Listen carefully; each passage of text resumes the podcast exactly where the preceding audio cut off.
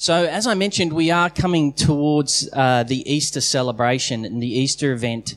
And um, so, over the next few weeks, we're going to zero the meditations of our heart and our minds in on the cross, the grave, and the resurrection. So, it's, it's, it's really good and an important thing to do to take time leading up to that. Some people have a practice that in their Christian experience, this is a season of what they call Lent, what they what we call Lent in the Christian church, and it's a time where people choose to actually help bring discipline, spiritual discipline to their life. Um, and and you may have come through a tradition where you grew up, or you may still carry that tradition as well of where you maybe give something up for that season of about 40 days leading up to the the um, the crucifixion event. And so in the calendar. And so sometimes it's good to do that. Well, this morning, um, I want us to spend a little bit of time working on what it means to be a disciple when Jesus says, You need to pick up your cross. You need to pick up your cross if you're going to follow him. So let's pray. God, I thank you that you're among us. I thank you that, Holy Spirit, you're causing hearts to come alive to the reality of your great love for us in Jesus. And I pray, Holy Spirit, that even now, as we open the scriptures and as we open our heart and our mind and our life to be radicalized by your love, by your kingdom, I pray that you would bring us into a new space of life in all its fullness even as we consider something as grotesque as a cross. In Jesus' name, we welcome you, Holy Spirit. Come, Lord Jesus. Amen. um, recently, uh, it's it, I've, I've watched my my favorite football team struggle to actually have victories, and um, they're only two from five at the moment, the, the good old Bronx. But in, in the two games that they did win, it was one of those in extra time victories. They weren't in the 80, normal 80 minutes of football time that you have to win a game. They had to go to extra time because uh, there was no clear decision on who the winner was. And in those games, um, in the victories that the Broncos did come home in, in those two games, it was when you talk when they talk with the players afterwards, they talk about well, um, the game was up for the grab, but the ones who actually crossed the line and took the victory, they wanted it more. They use language like that. Those guys wanted it more. They did more to make sure that it happened. Um, they played, they used things like they played for each other to make sure that they had victory. They were, they, they didn't want to just do it for themselves. They wanted to win for each other. They had this great sense of allegiance for each other and for the idea of winning a game together. Now, this morning I wanted, I do want to talk about allegiance. And I do want to ask, how how much do we really want to see a life of fullness of being given to Jesus in our life? Or are we, in many circumstances, just wanting to tinker around on the edges of, of a life with God so that we feel better about our circumstances or ourselves? I do want to ask us how much more do we want to give ourselves over to the love of God. Now, allegiance is about love. Allegiance is about resolve. Allegiance is about devotion. Allegiance is about giving ourselves over to something greater than we could ever be on our own. Allegiance is about giving ourselves over to something greater than we could ever be on our own. Now, if you go to the first slide for me, Neil, um, there's a picture up there of a plaque.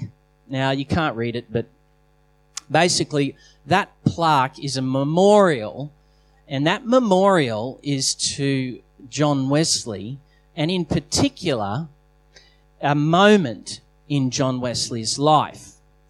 It's, it's, it's, it's, a, it's about a particular moment. And now, the particular moment, let me just give you a little bit of a background here. In, in 1735, so we're going back a little bit here.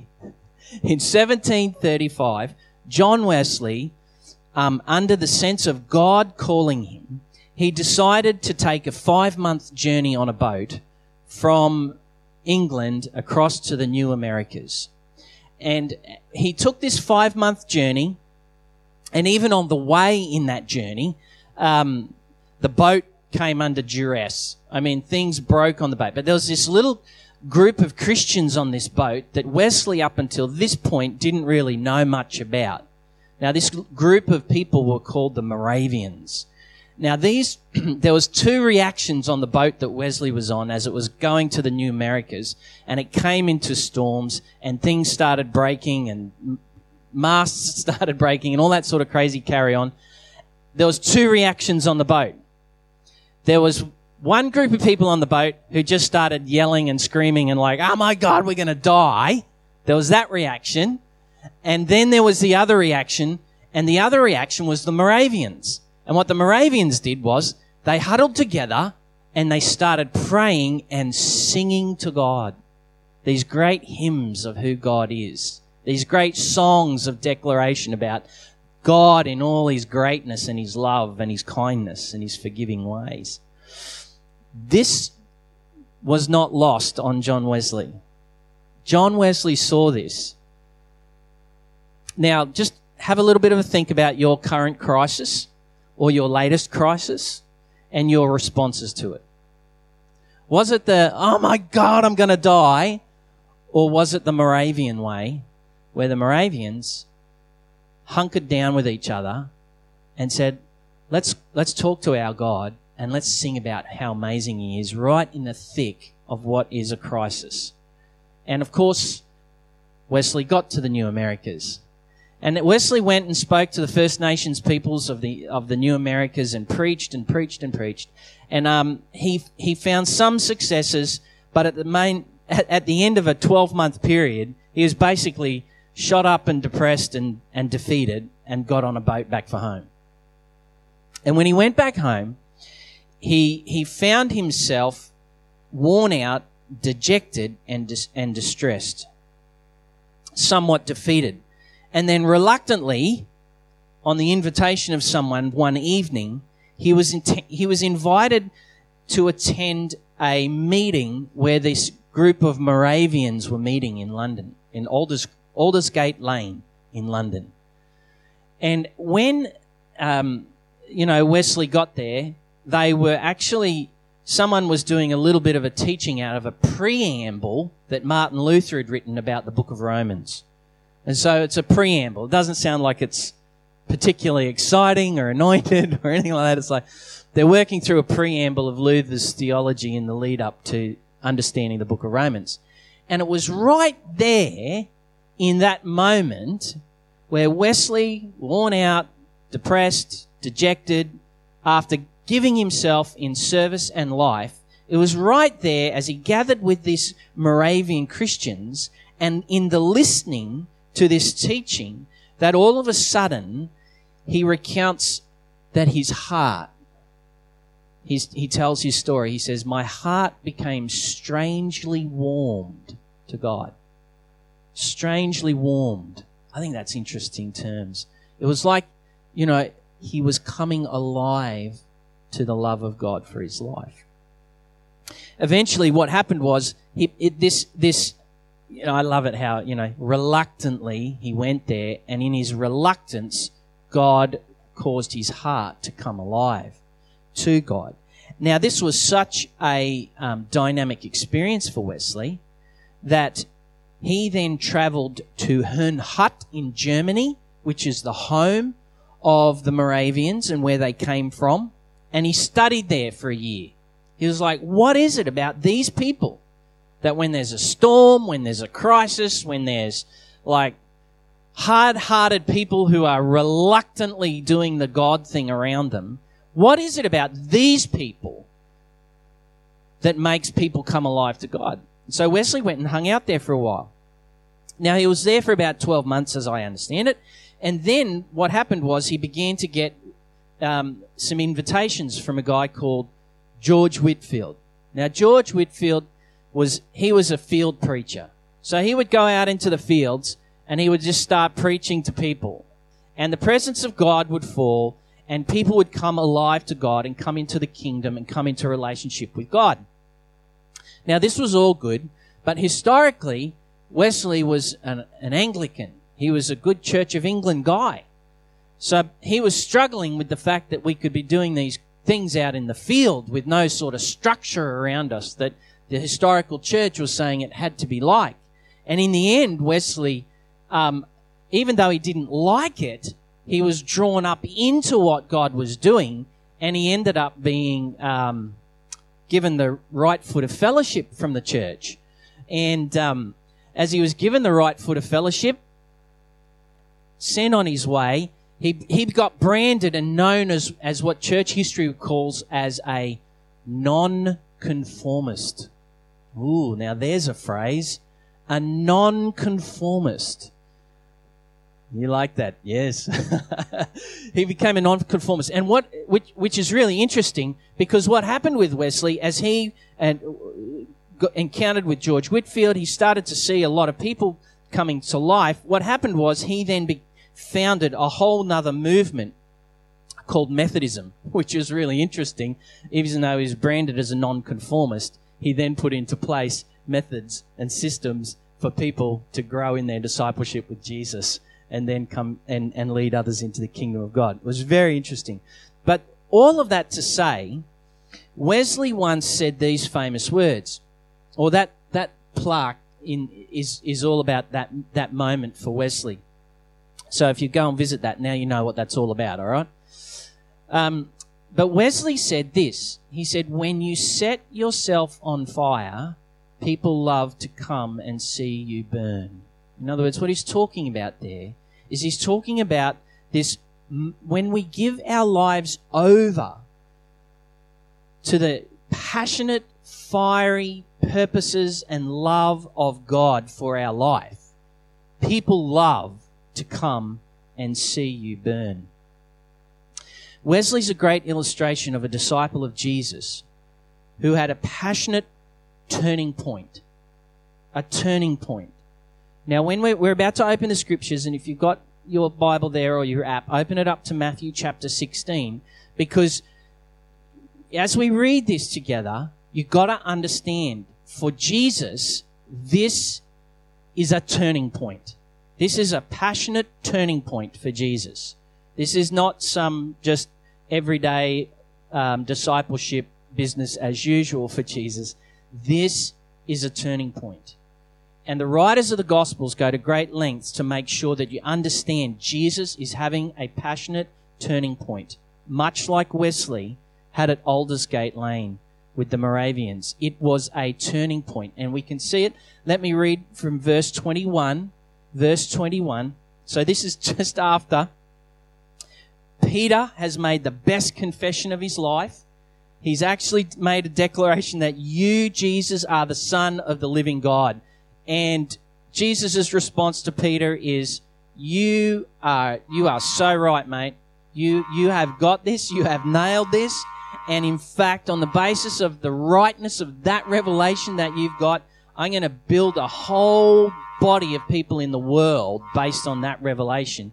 And you are authorized to help build that um, body of people. And I'll give you all of the authority of heaven and, uh, that I have for you to exercise that rock like uh, group of people coming into the earth.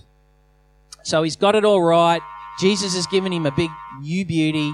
He's conferred on Peter's revelation authority and power and then comes this moment.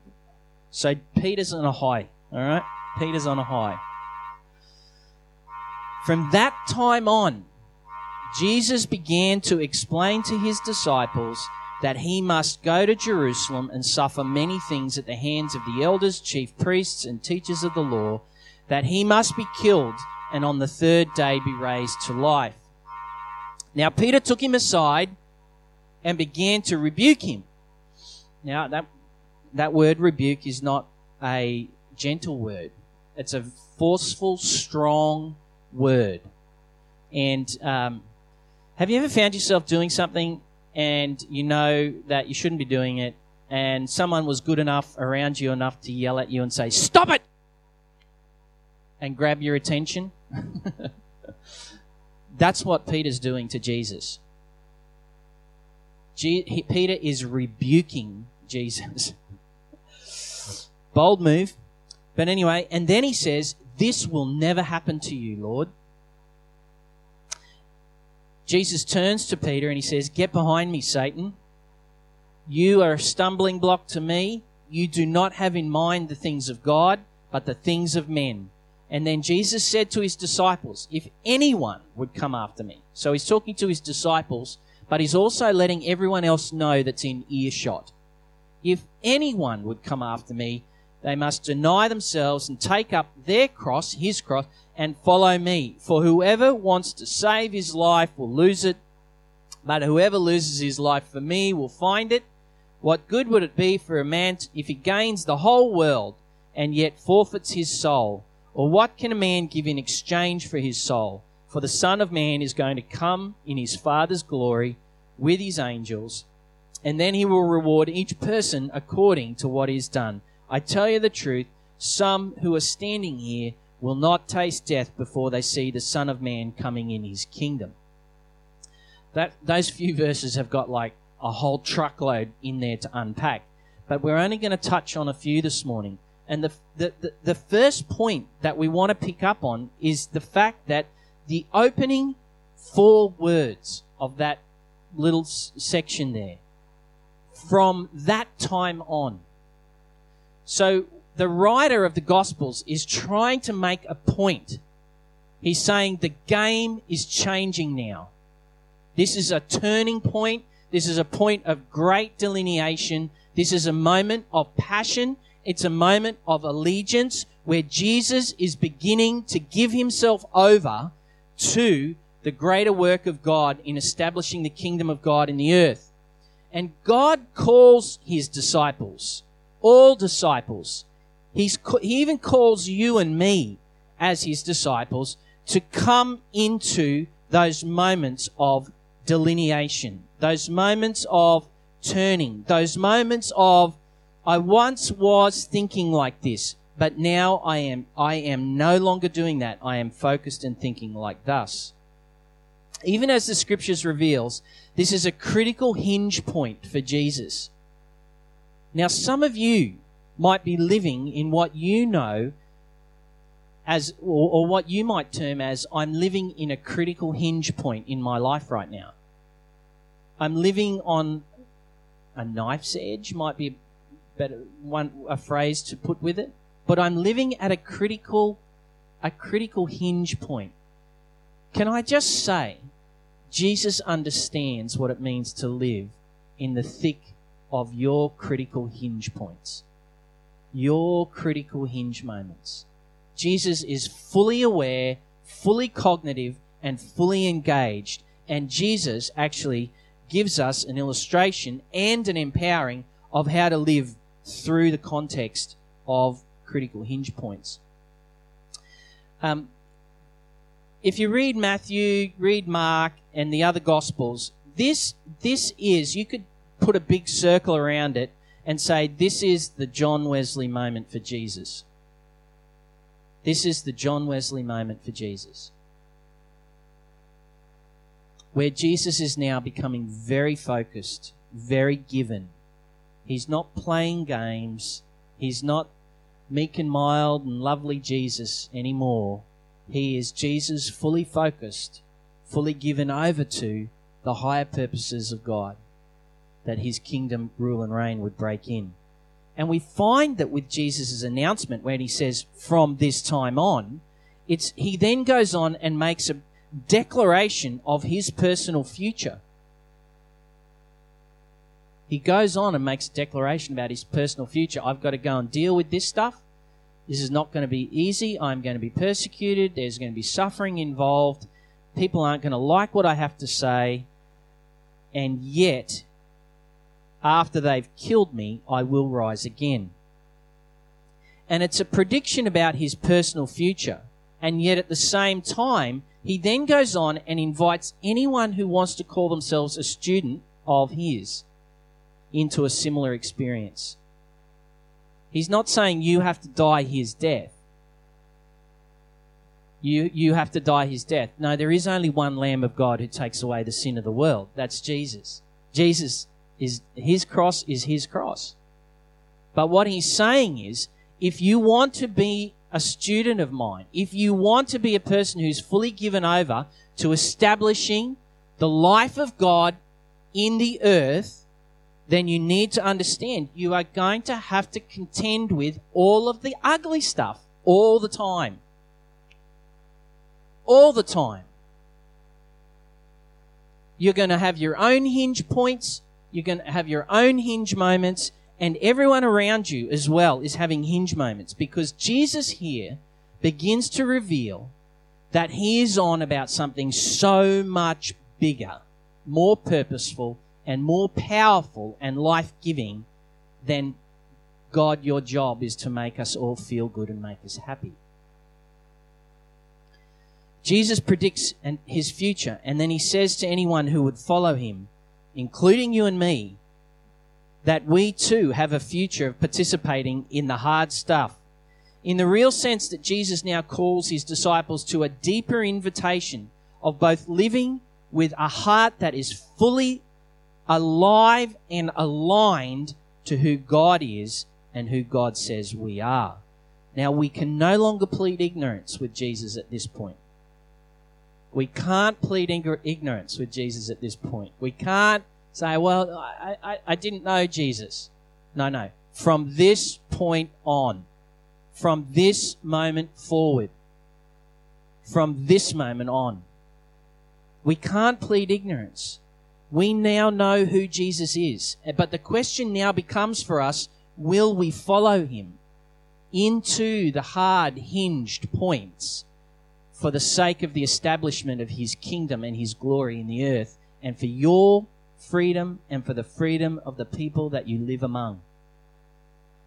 This is discipleship. Will we go there? It's not a comfortable message. It's, an, it's a passionate message, though.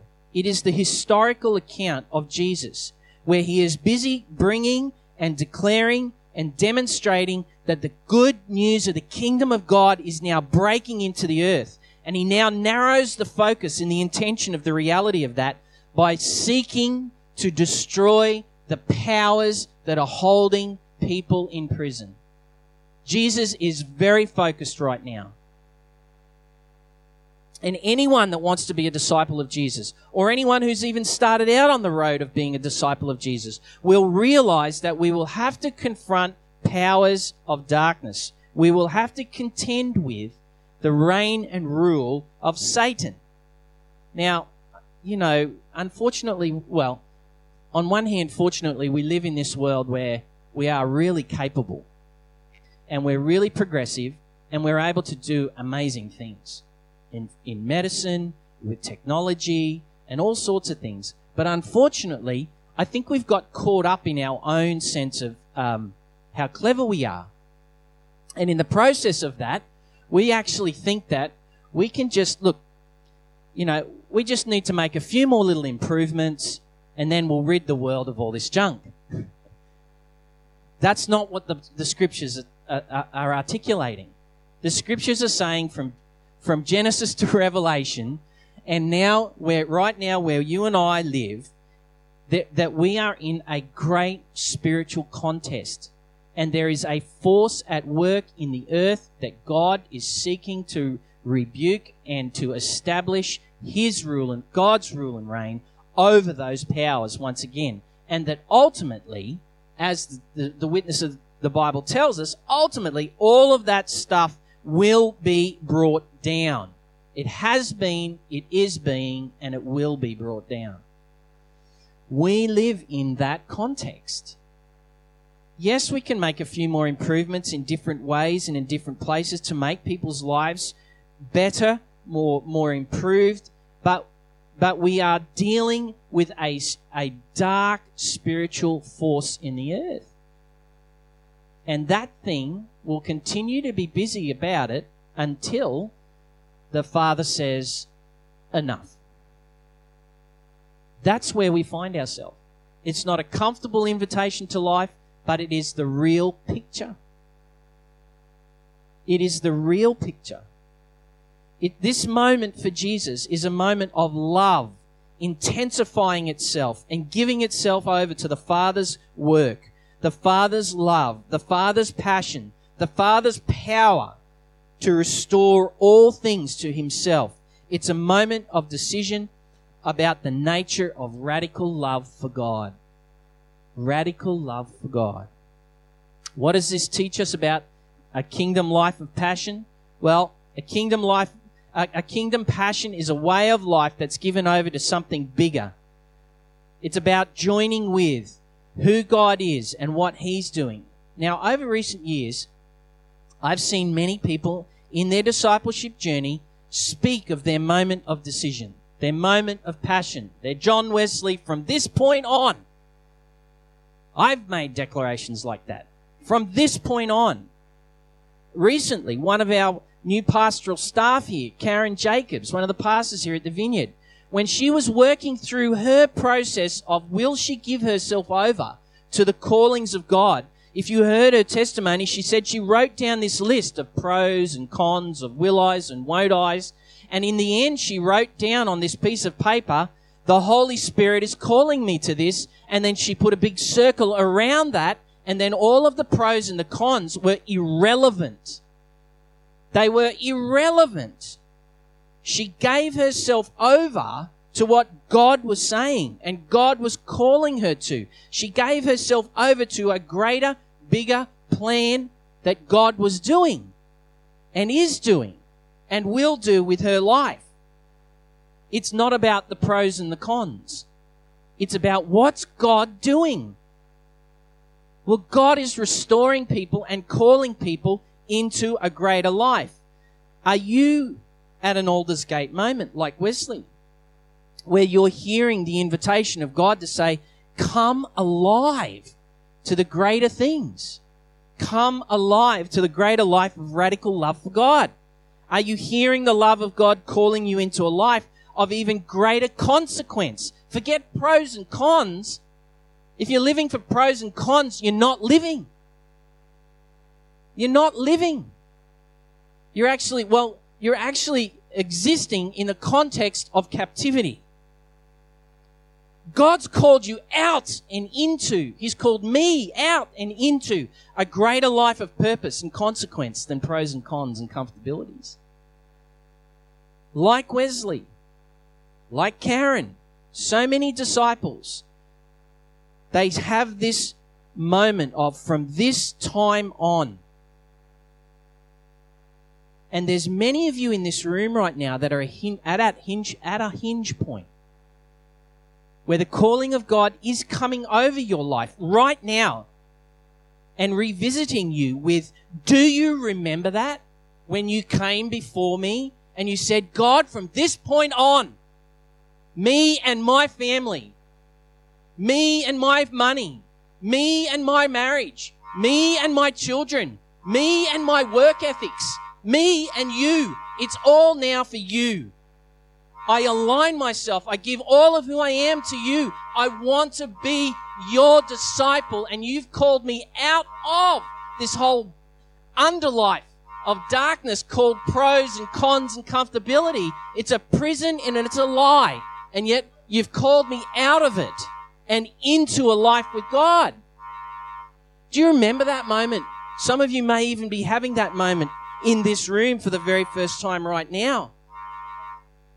Hinge points. But let me, like Jesus' experience, because he's, he's, he's bearing his cross and he's saying, you got to deal with your cross. He's not asking you to take on the sin of the world. That's his job. But he is asking you to take the cross, your context, and take the liberty and life that God has won for you into your context. But know this Peter took him aside and rebuked him and said, Never, Lord, never. This can never happen to you. It will not happen to you. And Jesus turns around to Peter and he says, Get behind me, Satan. How could Peter, now let's be easy on him, because in Peter I see myself. And if we're honest enough, we will see ourselves in him. That on the one hand, we can be so gloriously right and get the revelation of God right and, and live in the fullness of it. You are the Son of the living God. Yes. And within the next breath, place so much mistrust in who Jesus has just made himself known that we actually rob from him his right to be the Lord of our lives. And he says, Jesus turns to him, he says, Get behind me, Satan. Now, have you ever noticed that when in response to the invitations of God to become fully alive in Him, to become a disciple of His, and to join Him in the work and the mission and the ministry of the kingdom of God, that all of a sudden it's like hell gets unleashed against you? What? I know a bunch of your stories. But That's because it does. That's because the kingdom of darkness will do everything in his reign and in his capacity to make sure that you, who were once de- declared as a rock on this rock of revelation, Peter, you'll build the church, you'll extend the kingdom, now fall foul of stumbling blocks. The enemy will throw anything and everything, even the words of good, well meaning, loving people. I mean, on the one hand, Peter's like, heck no, Jesus, we don't want you to have to go through that. But that's not Peter living with the purposes and the plans of God to conquer evil in the earth and break the neck of darkness and set people free. That's not that sort of thinking. That's the old thinking that Jesus found when he went into the desert after he was baptized. And he was confronted by Satan in Luke 4. And he said, If you just do this, Jesus, if you're hungry, just turn that bread, turn that into bread. Just, just bow down and worship me. It's the old enemy himself. Yet again, visiting. I have clear recollections from the moment and every moment since where I continue to come alive to God and His purposes for my life. And I tell people around me, I've told bosses in the past, I've told family members and others to be only confronted with resistance, with words like this Don't be so foolish. Why would you even do such a thing? Don't be such an idiot. Words like, Who do you even think you are? Who do you even think you are that God would use someone like you? It was in these, this moment that Satan also came and visited me with all of the sin and the junk and the addictions and the brokenness that Jesus had set me free from. Where from this time on, I'm no longer like that. I'm like this. And, and giving myself over to the Lordship of His his power in me to make me a new creation in God. And yet, Satan, he visited me time and still does, time and time again, to try and disqualify, disconnect, and shut me down from the higher purposes of a life in God for the salvation of the world. You see, I've been saved to partner with God to save the world. Now, right now, there's a bunch of, you know, our old thinking that would go, settle down, mate. Settle down, mate. No, that settle down, mate. That's not the voice of the Lord. That's not the voice of the Lord. See, you, you and I have been saved in Jesus Christ because God is busy saving the world. He is busy saving the world. But for many of us in this room, we have not. Thank God Ken came with that message a few weeks back. For many of us in this room, we've actually stopped using our authority. And we've stopped telling the enemy to get off and get, get it, move aside. The kingdom of God is coming. And we've settled for, oh, I better just cool it and play calm and I better just like. No. Satan is busy robbing, killing, and destroying every bit of authority that God invested, Jesus invested on Peter in that moment. There is a contest for that authority to be exercised. And Peter goes to, he doesn't exercise his authority in who the Christ is. Peter looks at Jesus and goes, I don't want you to get hurt. Peter's not thinking like God.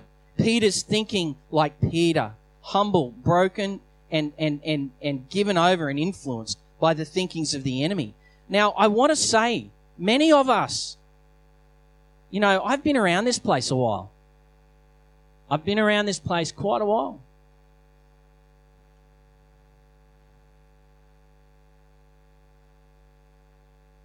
And I,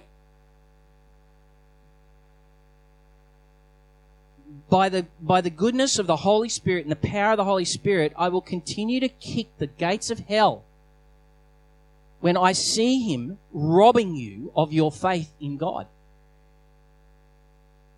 I, I, I look at your faces, I look at your lives, I look at the despondency, the misery, the brokenness, and I, my resolve is to be aligned and given over to that is not of God. And yet we lie down and give over because it's too painful, too hard, and too difficult. But if we want to be followers of Jesus, we must trust Him with our pain. We must trust Him for our families.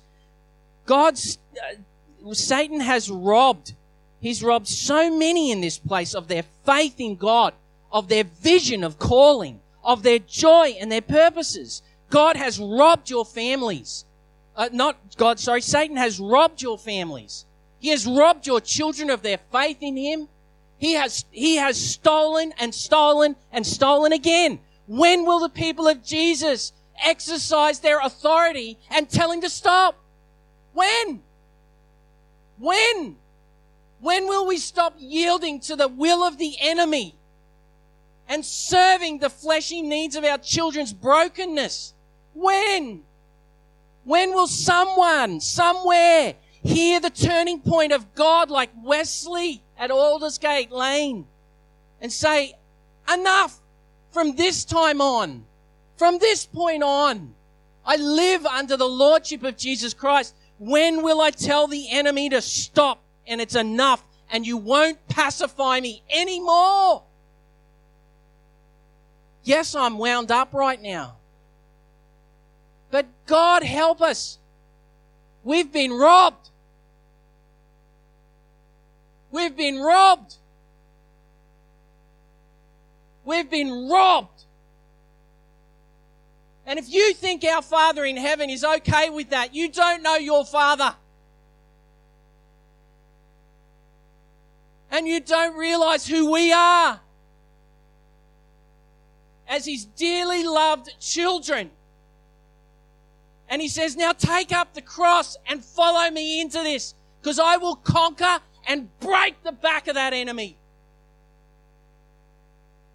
Follow me, says Jesus. It won't be easy. It won't be clean. It's hard. But start by exercising the authority that God's given you and stop trying to protect Jesus and just follow him into the fight. Stop trying to make it easy for Jesus. Stop trying to make excuses so that he might look over you and forgive you. Stop it. You're being robbed. And I'm speaking to myself even as much as I'm speaking to you. Please hear me in that.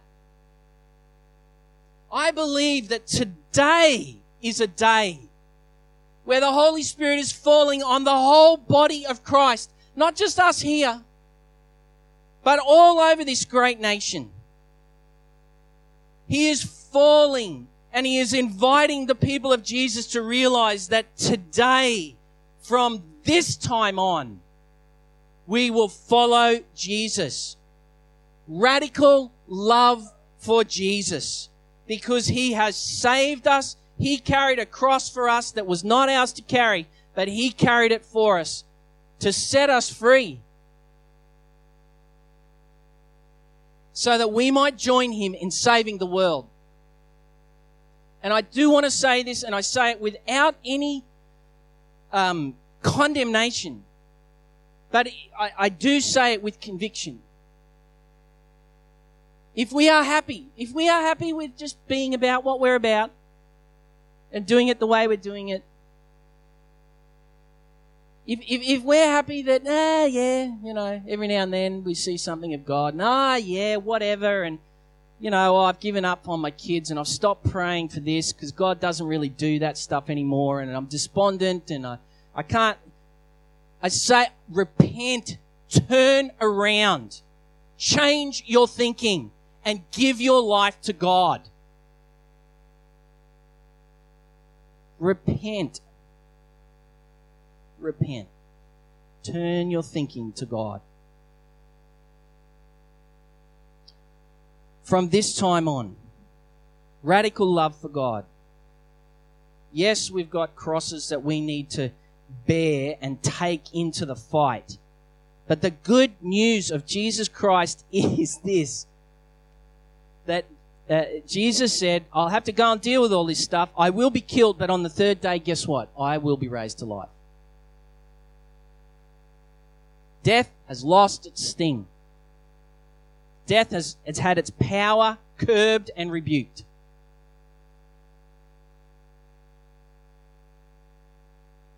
Where is the vision of God in the people of God?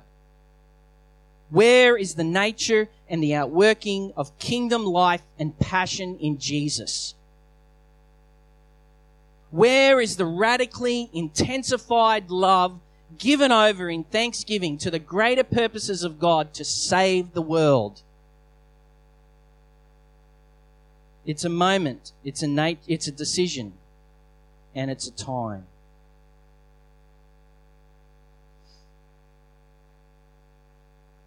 Give yourselves over. Give yourselves over to God. Now, I want to just give an opportunity for people to respond uh, to the conversation that they're having in their heart right now to God. I don't want you to respond to me. I want you to respond to the conversation that God's having with you right now.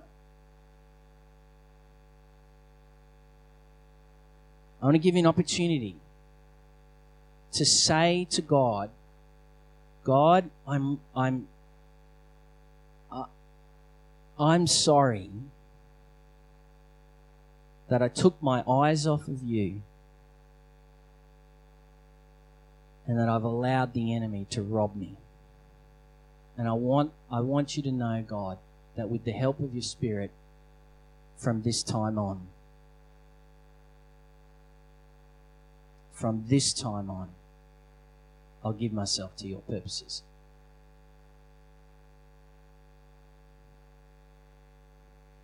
So let's just pray. Holy Spirit, thank you that um, you've given us the witness of the Scriptures. And I pray, Lord, that for every hinge point in every person that's in this room right now, all of the hinge points, where we know that we are contending for a um, for your kingdom rule and reign in our life and our circumstances. I pray, Holy Spirit, you would just come into every one of those hinge points right now for us.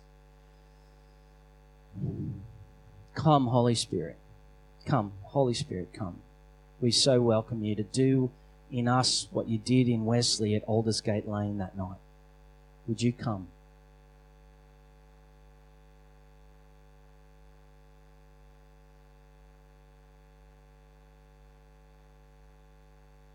Come, Holy Spirit.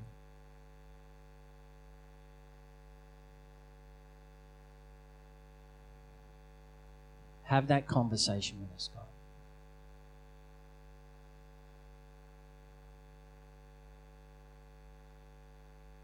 And Lord, where we have um,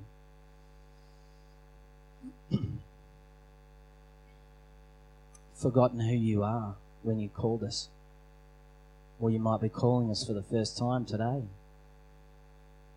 where we've forgotten, Lord, we just say we're sorry.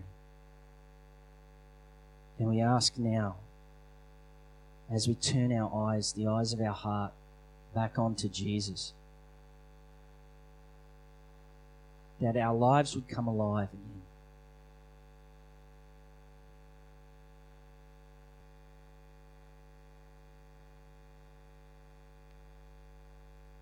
Father, we ask that you would um, have mercy on us, Lord, where we have listened to the lies of the enemy. And his stumbling blocks. And we've forgotten our true identity in you as sons and daughters of the living God. And we've fallen foul of the lies.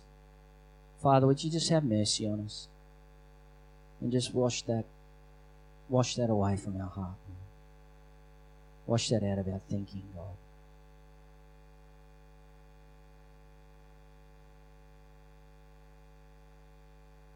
And empower us once again to partner with you, Father God.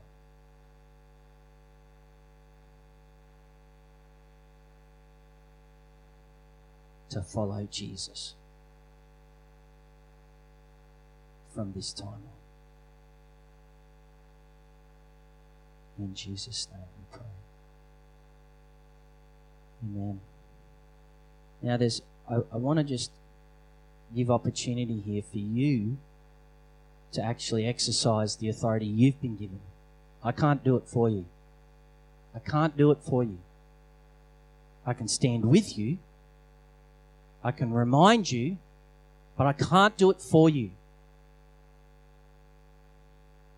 And if you if if you can clearly like you know you can clearly identify where you have been or are currently being robbed.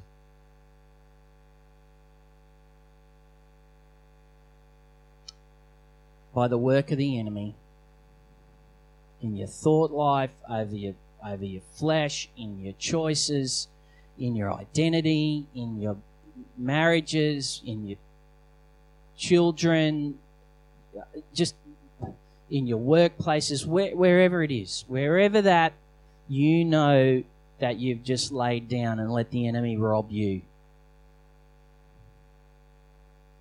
Bring that to mind right now with the help of the Holy Spirit. Bring that to mind, and when you've got that to mind, I want uh, can you can you just stand up for me? Can you get just stand up for me because you need you need to exercise your authority that you've been given. Stand up.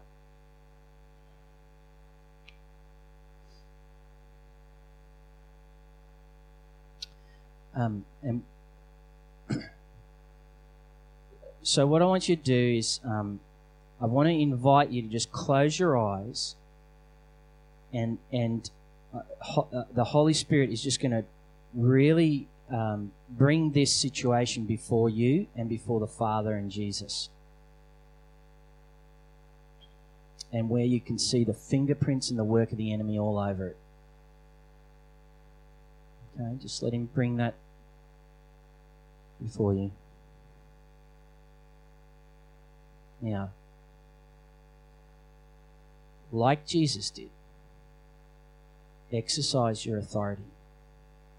And I don't want you to exercise it like you, like you're, um, I don't know, just you, you need to use the words out loud and you need to rebuke the enemy.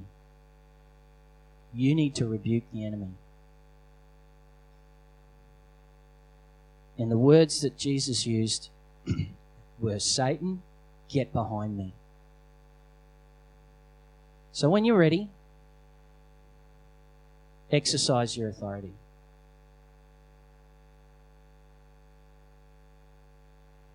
Just exercise your authority.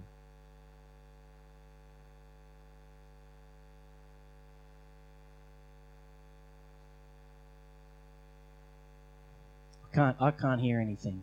I'm either going deaf or you're all really nice. You're being nice about it.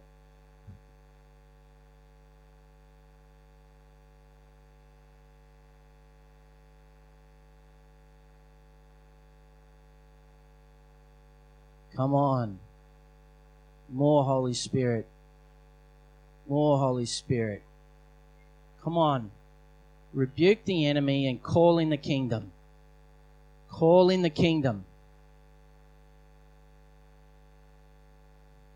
Spirit, more, Lord. There we go. That's it. That's right.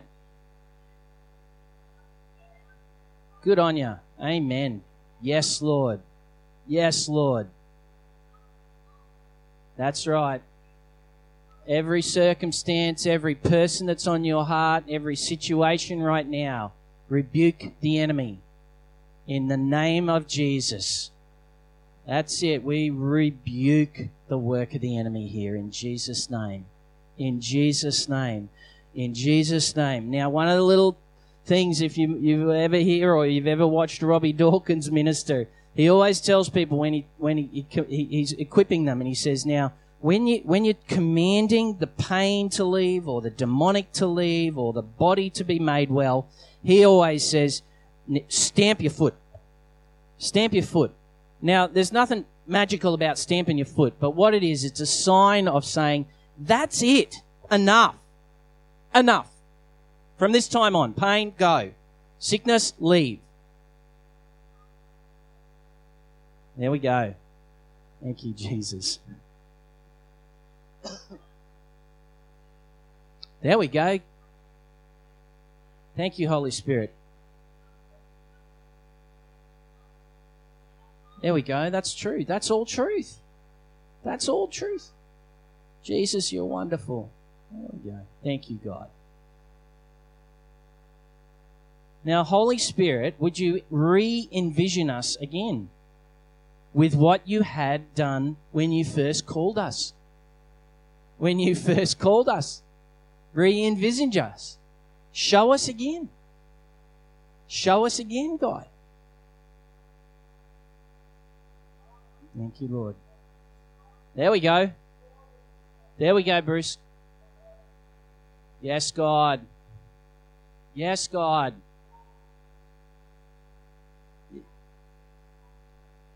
There we go. In Jesus' name. Hello, that's good. that's good, Ollie. That's good praying, sister. That's it. Exercise your authority, people. This isn't a game. This is this is the this is spiritual power. This is spiritual power. That's it. Jesus is Lord. Come on. Rise up, people of Jesus. Let the Spirit of God fill you. That's it. Off the children. Yeah, and the grandchildren. That's it. That's it. That's it. No more. That's right. That's right. That's right. No, the children belong to the Lord. In Jesus' name. Thank you, God. Thank you, God. Hey, church, exercise your authority. You have been granted authority. Jesus gives you authority to contend with this work and call in the rule and reign of God, the higher, greater, more life giving, loving, fulfilling purposes of God. You've been invited to partner with God in this stuff. Woo! We bless you, God. We bless you, God. We bless you, God. We bless you, God. Now, folks, I'm gonna, I just, in the name of Jesus, I bless you this week to be about the work of the Father's heart in your life and in the life of the people that you're walking and living among. Be busy about it. And where you see people being robbed, stamp your foot and say, enough. Enough and we call in the higher purposes of the rule and reign of God and call it in. Ask for the kingdom to come. That's why Jesus said, when you pray, pray like this, call it in. You gotta call it in. Thy kingdom come. Your rule and reign, O God, in this situation. Bring it. We invite it. Enemy, get aside and let it come in Jesus' name. Friends, this week I bless you in the name of Jesus. I bless you in the name of Jesus. Be the people of Jesus. Be the people of Jesus, fully alive in God, to God, with God, for the greater glory of God and the well being of others. I bless you in Jesus' name.